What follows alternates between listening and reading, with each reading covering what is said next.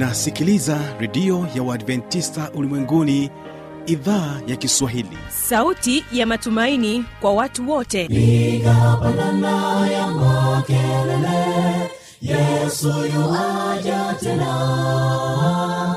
Ipaza sauti imba sana yesu yuaja tena.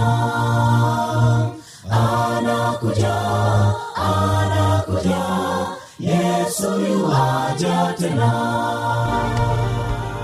Hii ni sauti ya matumaini kwa watu wote. Inayokujia kupitia redio ya uadventista ulimwenguni awr toka kila kona ya dunia tunasikia vita njaa maafa. Hivyo washiria marejeo ya mwokozi. Piga panda ewe mlinzi yesu yuwaja tena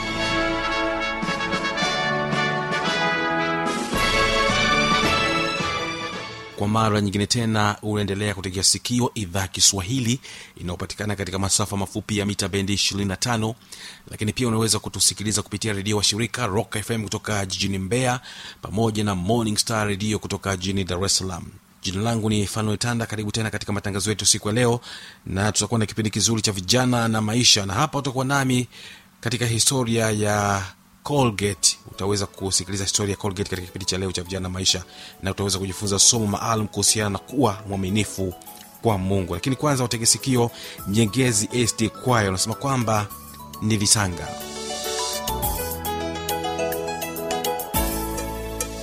nilitanga mbali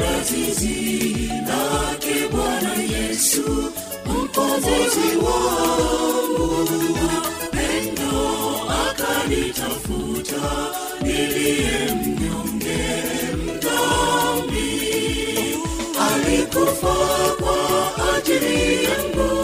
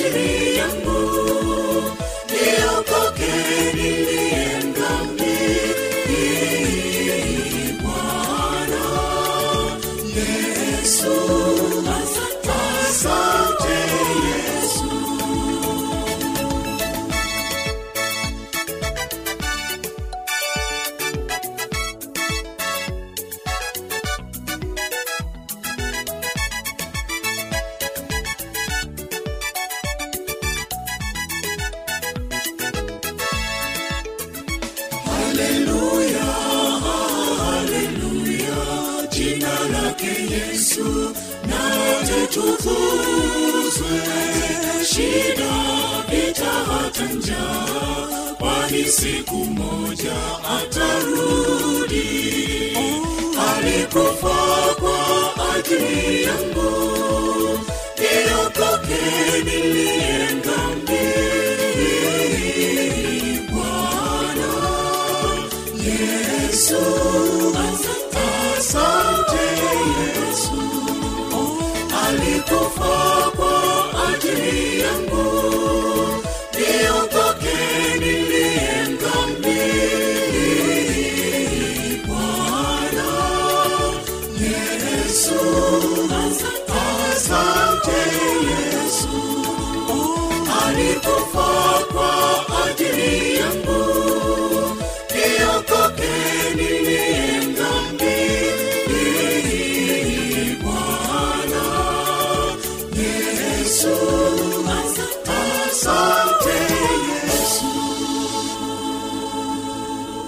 asante sana nyegeza sijikwaya basi moja kwa moja hiki ni kipindi cha vijana na maisha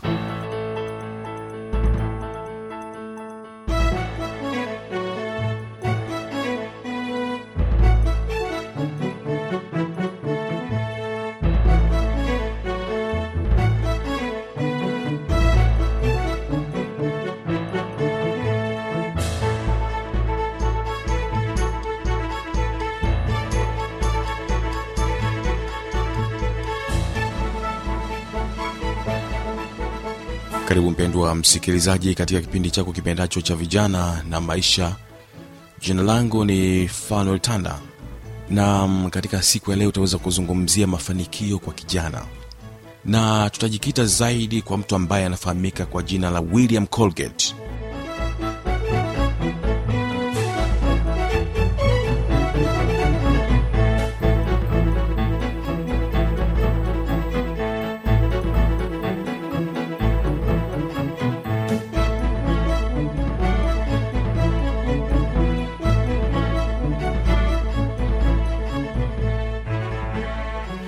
ningependa nikushirikishe jambo dogo lakini zito lenye manufaa kwako.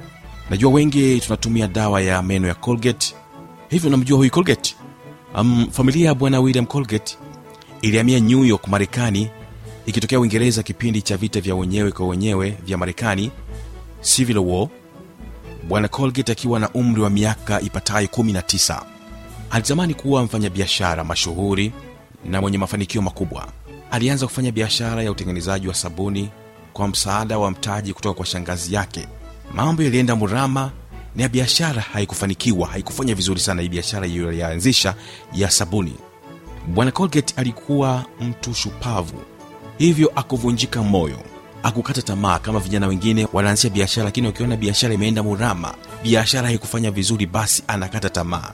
Kijana analima akiona ya kwamba hajapata mazao ya kutosha akukuwa na mvua za kutosha basi anakata tamaa.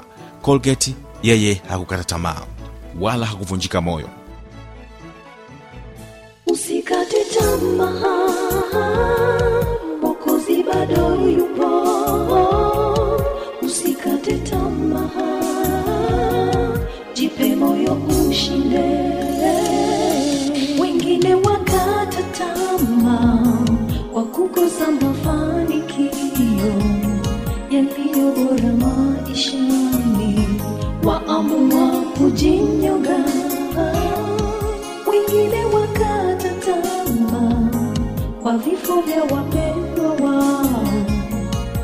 waliotegemea sana.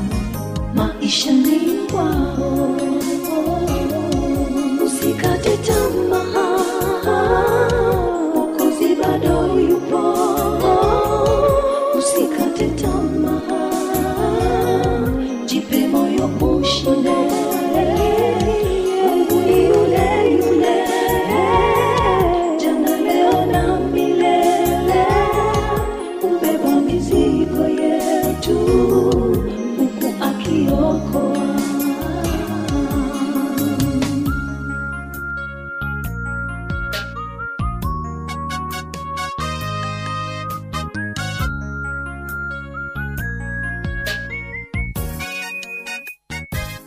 lengo lake bado lilikuwa ni kuwa mfanyabiashara mwenye mafanikio makubwa akiwa kijana. Wakati akiendelea na jitihada zake za kufanya biashara mbalimbali na katika mawazo yake ya kuwa mfanyabiashara mkubwa katika harakati zake hizo za kimaisha alikutana na mungu ambapo alipata wasaa wa kusoma biblia na kusoma kisa cha yakobo ambacho kinapatikana katika maandiko matakatifu ya biblia na akasoma kisa cha yakobo alipokuwa akimwomba mungu amsaidie.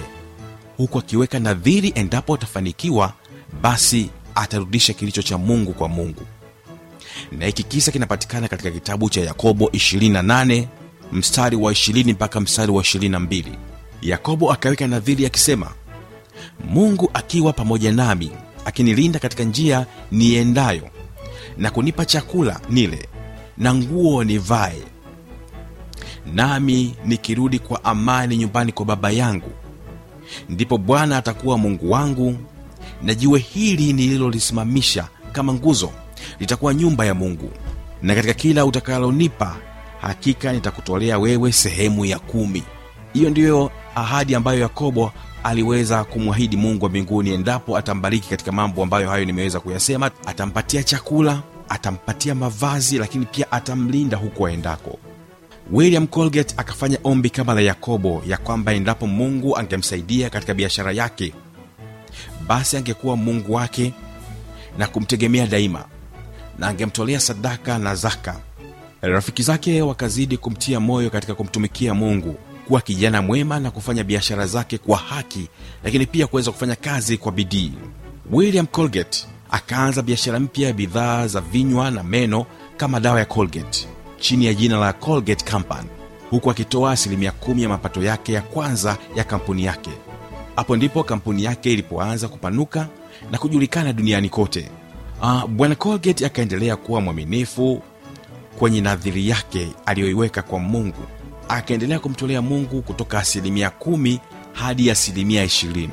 Lakini pia baadaye haikutosha kampuni ya colgate ikaendelea kumtolea mungu mpaka asilimia thelathini na zaidi ilifika mahali akamwambia mungu sitakupa tena asilimia kumi. Haiwezekani mungu ali asilimia kumi na mimi nili asilimia tisini. Akasema mungu nitampa asilimia tisini. Na si kwa maneno tu.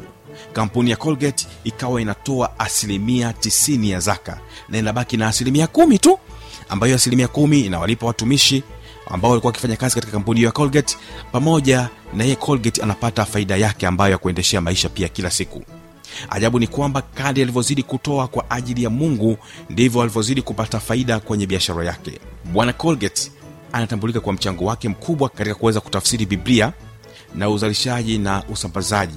Kila mara neno la mungu lilikuwa ndilo kiongozi wake.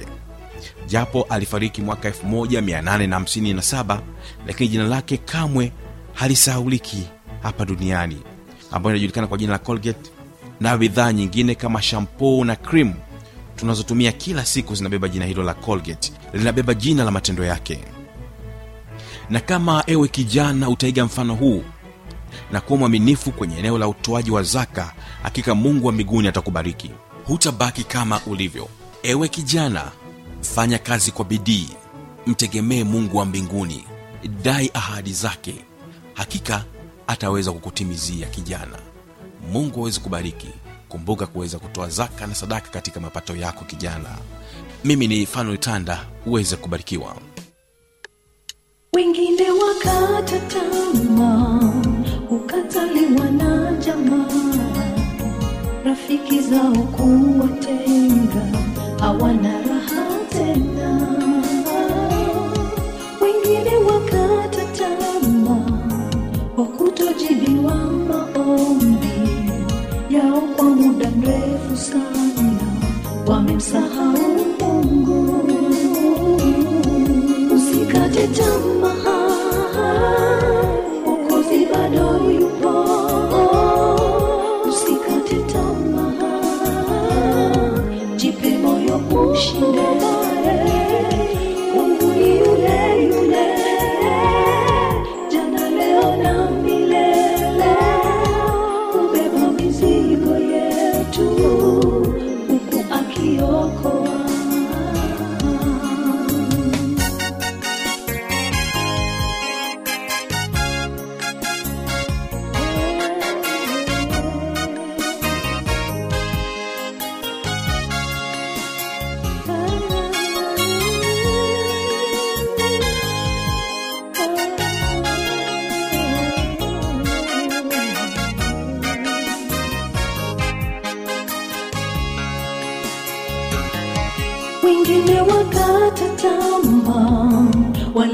walemewapo na magonjwa, magonjwa yasiyo na tiba, hawana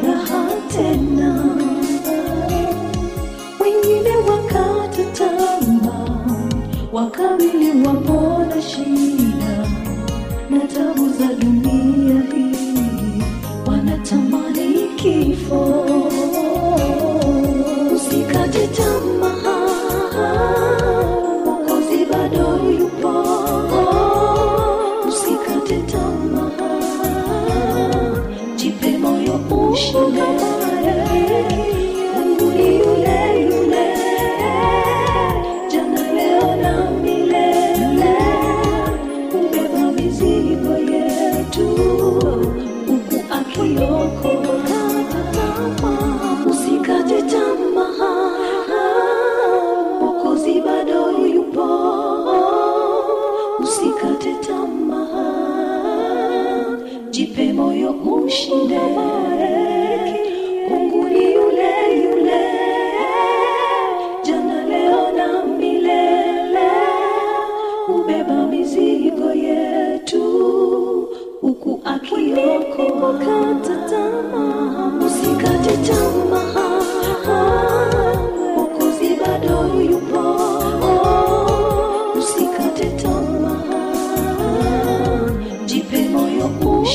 ushinde. Mungu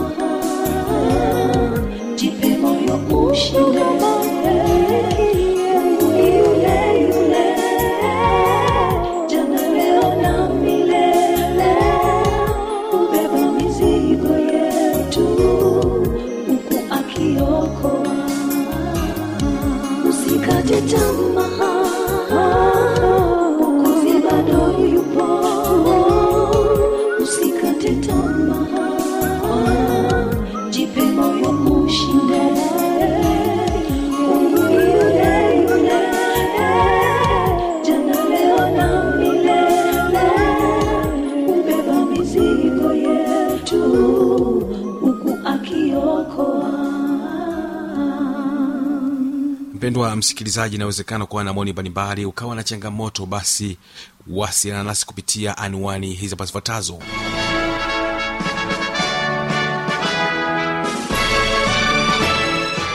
redio ya uadventista ulimwenguni awr sanduku la posta 172 morogoro tanzania.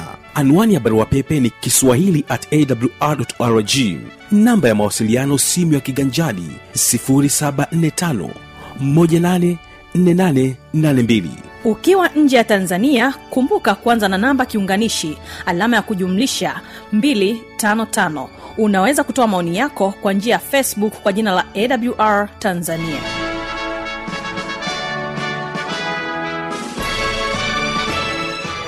Mimi ni fanuel tanda asante kwa kuwa nasi na asante kwa kutusikiliza idhaa ya kiswahili ya redio ya adventista ulimwenguni. Tuweze kuonana katika siku ya kesho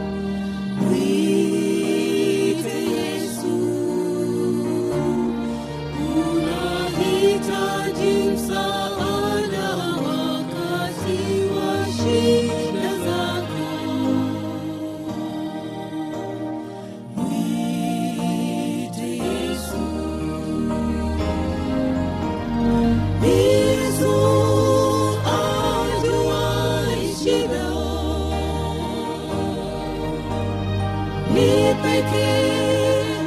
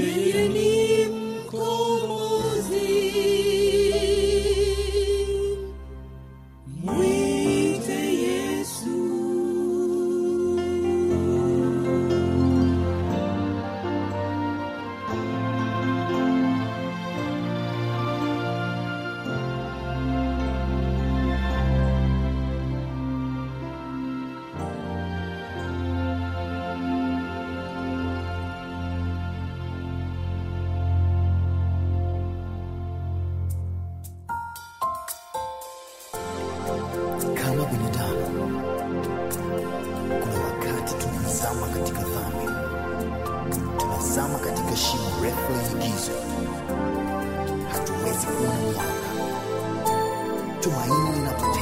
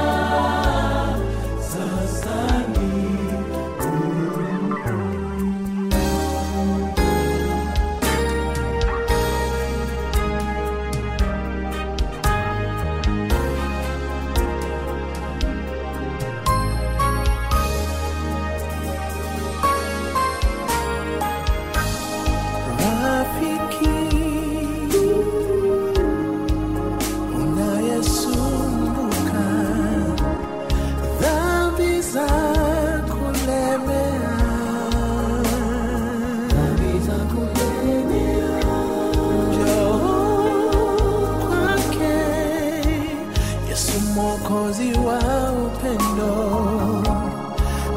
atakuinua.